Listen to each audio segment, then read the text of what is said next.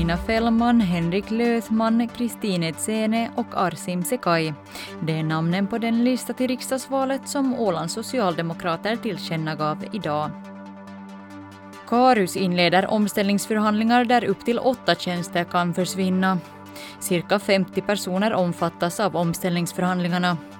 Det är beklagligt, men man kan inte fortsätta att blöda därför, säger VD Anders Rundberg. Elektrifiering och tillgången till förnybar el är centralt för att nå de åländska klimatmålen. Idag presenterade Flexens rapporten Utredning av Ålands växthusgasutsläpp som gjorts på uppdrag av landskapsregeringen.